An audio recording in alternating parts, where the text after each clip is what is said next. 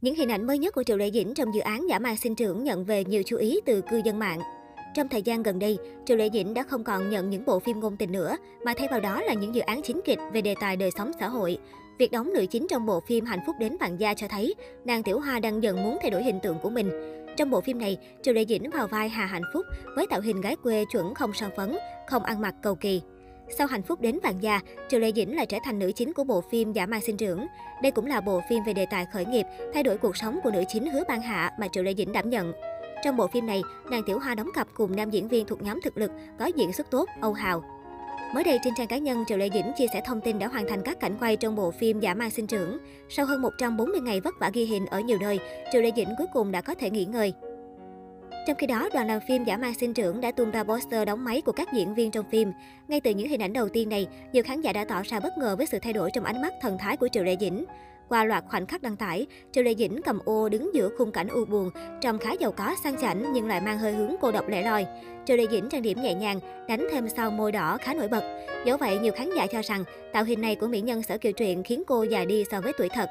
Nữ diễn viên gần như chìm trong không gian tĩnh lặng của riêng mình. Triệu Lệ Dĩnh khiến khán giả liên tưởng đến hình ảnh những cô gái trẻ trưởng thành trong sóng gió.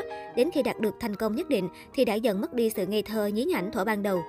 Trước đó, một số hình ảnh hậu trường giả ma sinh trưởng được tung ra cũng khiến dân mạng ngỡ ngàng với tạo hình của Triệu Lệ Dĩnh. Sắp tới, khán giả sẽ được thấy cô nàng với thân phận tổng tài xinh đẹp và cực ngầu. Sau khi ly hôn Phùng Thiệu Phong, Triệu Lê Dĩnh ngày càng nổi tiếng và đắt sâu hơn. Giả ma sinh trưởng là bộ phim thứ tư mà Triệu Lê Dĩnh đóng chính sau khi chính thức độc thân. Khi đảm nhận vai Hà Hạnh Phúc, Triệu Lệ Dĩnh gây thiện cảm với hình ảnh cô gái thôn quê mộc mạc, giản dị với nụ cười hiền lành.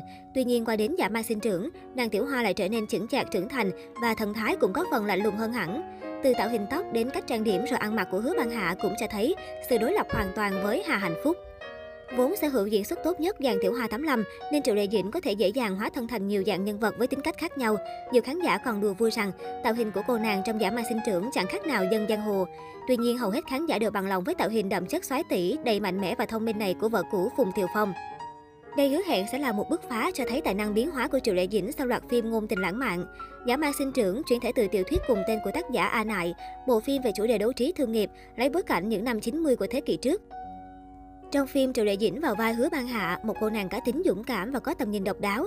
Hứa Ban Hạ một mình lăn lộn khởi nghiệp, vượt qua bao gian nan để vươn tới thành công. Việc Triệu Lệ Dĩnh hợp tác cùng Âu Hào trong giả mang sinh trưởng đón nhận nhiều ý kiến trái chiều. Âu Hào thuộc nhóm diễn viên thực lực, có diễn xuất khá tốt. Tuy nhiên nói về mức độ nổi tiếng thì Triệu Lệ Dĩnh bỏ xa Âu Hào, vậy nên có khả năng lúc phim phát sóng, Âu Hào sẽ chịu áp lực lớn từ truyền thông và dư luận.